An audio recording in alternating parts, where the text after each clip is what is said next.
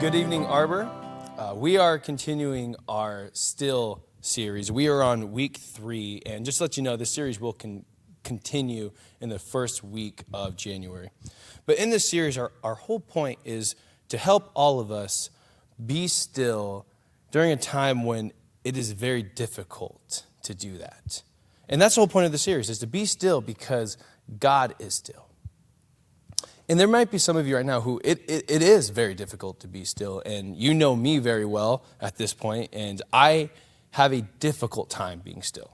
You know, when I have plans and you know they don't go the way I thought, that's really hard for me. When when change comes up, that's hard for me to be still. And when unexpected things pop up in my life and I turn into trying to fix it and get solution focused, that's again difficult for me to be still and and that could be you as well. And I'm going to be vulnerable with you because there are, there are moments in my life when, when a place that is supposed to bring still is actually the opposite. And, and, and that is my home. If you guys know anything about me, know this. I am a homebody. I love being home. After a hard day, work, hard day of work or just a crazy life, the one thing I want to do is just, is just get home. And it's so bad that when I get home and somebody texts me and wants to hang out, I, it's, it's hard for me to, to accept it because I just want to stay home because it's the place of still. But there are moments when it's not. And specifically, it is when I'm at my house by myself. Um, as you guys know, I have a wonderful wife named Audra and a son, Cade, and it's, my home is only still when they are there. And it is a very chaotic home. I mean, he is almost two years old, but I, I can't explain it. It's just, it's peace when I get home. But when they're not there, my house is like the scariest place in the world. It makes creaks and cracks and, and noises. Um, there's, there's noises outside of my house that is like the gnawing and gnashing of teeth that is explained in the Bible. I'll be in my bedroom and I'll hear like footsteps above me. And I'm like, yeah, there's, there's somebody in my house. I, I don't know what I'm going to do, but there's somebody in my house. And it is, it is terrifying. But when my wife and my son return, the still is there again. But the reality is that the noises didn't stop, the, everything around me didn't change. It was just a presence of a person. So I want to ask you, church, right now, are you finding it difficult to be still? Because it feels like there is the, the, the presence of a person is missing. You know, there's certain areas in your life that that you guys have responsibilities, you have titles, you have positions that, that could be difficult to be still. You know, some of you are husbands and wives, and right now it's hard, it's challenging. And it's been, it's been challenging for a little bit, and you, you're trying your best to be still, but it's hard to find it. You know, some of you who are mothers and fathers, whether that was planned or whether that wasn't, and you're trying your best, you're reading books, you're trying to do everything you can to be a great parent, and still doesn't exist. And, and there might be some of you who are employers or employees who, who may have had something happen or had to make a, a tough decision during this Christmas season and is causing angst, causing stress, causing anxiety, and you can't be still. And there might be some of you who are unemployed who find it difficult to be still. How are you right now? Are you, are you still, or do you feel like you're missing something? Because that is what God's people felt. If you guys remember a couple weeks ago, I explained what the intertestamental period was, which is the 400 years of silence between the Old Testament and the time of Jesus' birth. And within that, God's people were, were experiencing war after war after war, tension after tension, and they needed a Savior. Everything they went through was pointing that this world needed the Messiah. This world needed the Emmanuel. And you see, they knew the Emmanuel was coming. They knew it because God prophesied through Isaiah that the Emmanuel was coming. He said in Isaiah 7:14 that, that through Isaiah, he says, Therefore the Lord himself will give you a sign. Behold, the virgin shall conceive and bear a son, and shall call his name Emmanuel. So they knew the Emmanuel was coming. They just didn't know when that day was. But the day that the angel of the Lord appeared to Joseph in the dream was the start of the Emmanuel was on his way. See, Scott read this to us last week in his message that the angel appeared to Joseph and said that his wife, Mary, was, was going to conceive in her a child that is from the Holy Spirit. She will bear this son, and his name shall be Jesus. And this is what the Lord is doing to fulfill the prophecy that Emmanuel is coming with us. And Emmanuel means that God is with us. So tonight, we're going to talk about how that prophecy was fulfilled. We are going to be in Luke chapter 2, verses 8 through 20, if you guys want to go there in your Bibles. But we are going to talk about how the Emmanuel showed up and how the Emmanuel was truly with us. Starting in verse 8, it says, And in the same region, there were shepherds out in the field, keeping watch over their flock by night. And an angel of the Lord appeared to them, and the glory of the Lord shone around them, and they were filled with great fear.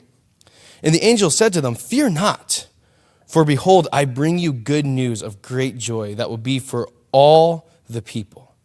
For unto you is born this day in the city of David a Savior, who is Christ the Lord. And this will be a sign for you. You will find a baby wrapped in swaddling cloths and lying in a manger.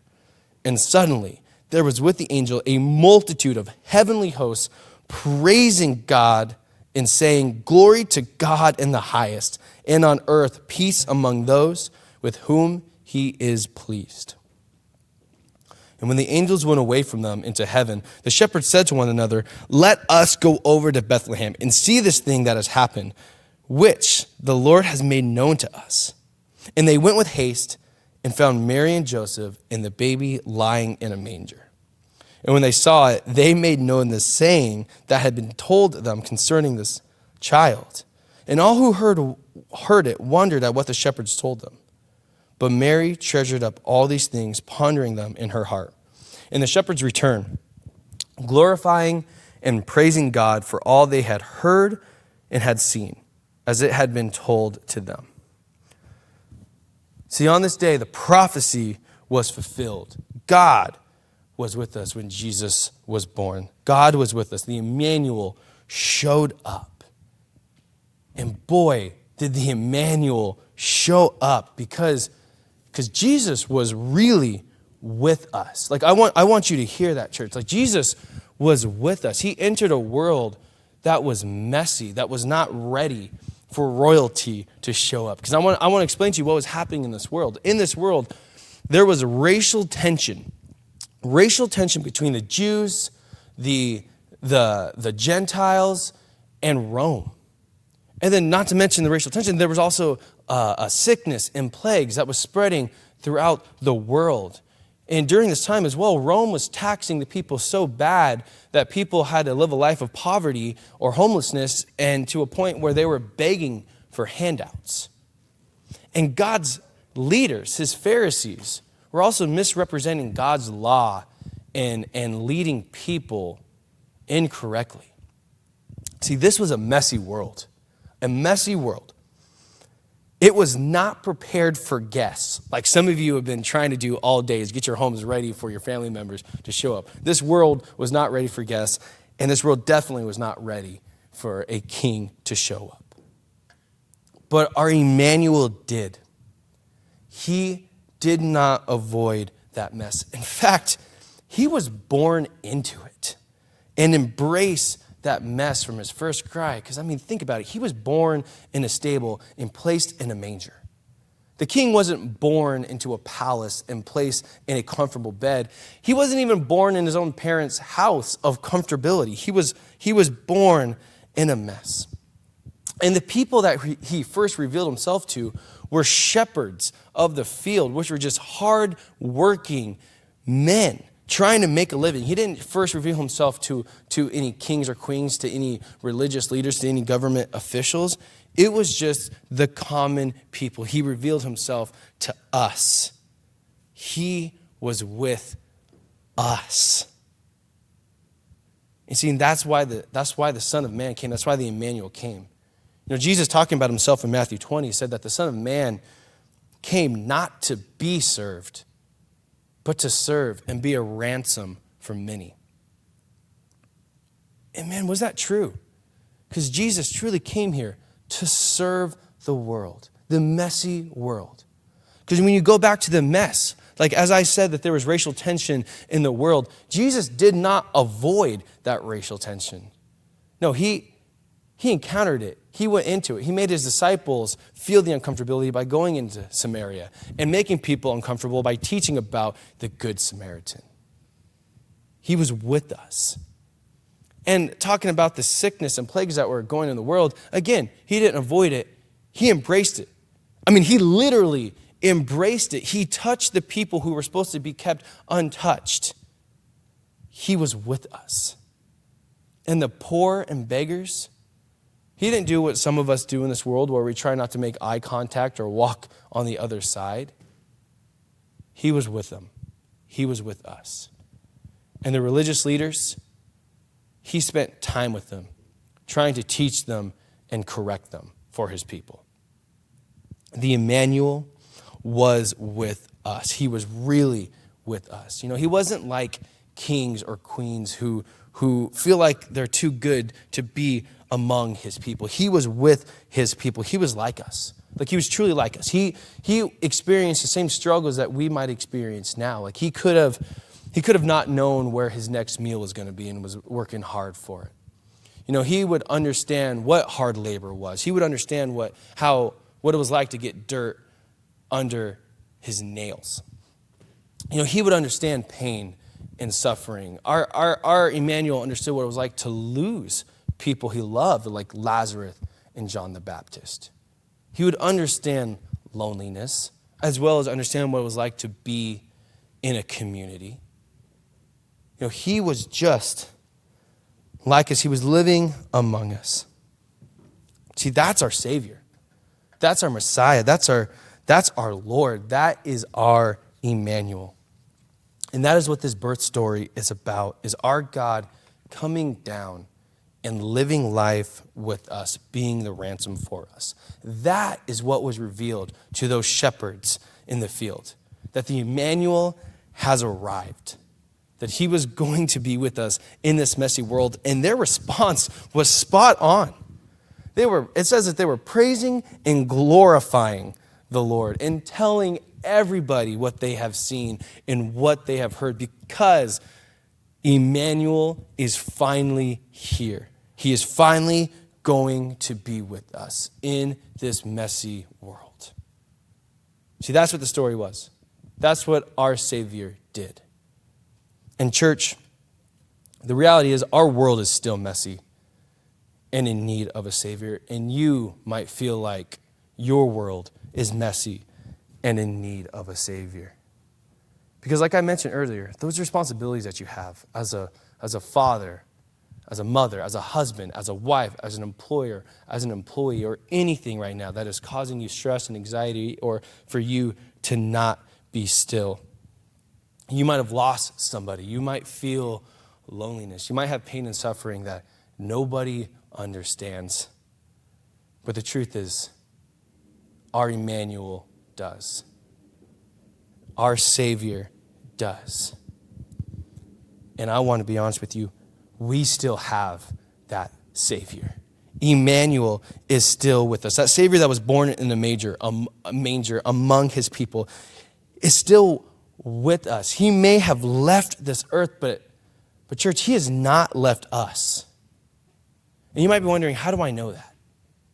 It's because Jesus told us when he was telling his disciples in the upper room the night before, the night that he got arrested, talking to his disciples about him going back to the Father, he said that I will not leave you as orphans. I will come to you. Yet a little while, and the world will see me no more, but you will see me.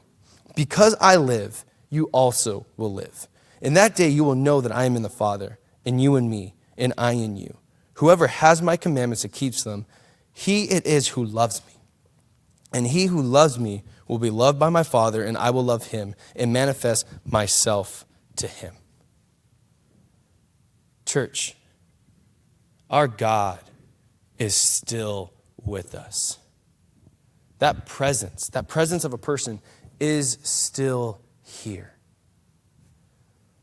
He is still with us. Just like how messy the world was during his birth, it's still messy.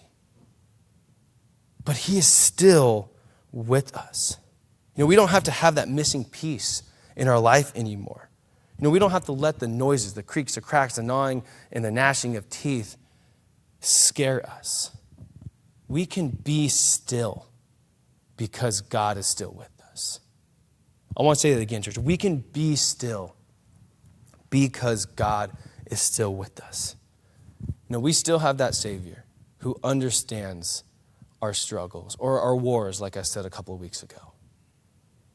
We still have our Emmanuel to calm us through anything that pops up, anything unexpected that could cause angst and anxiety.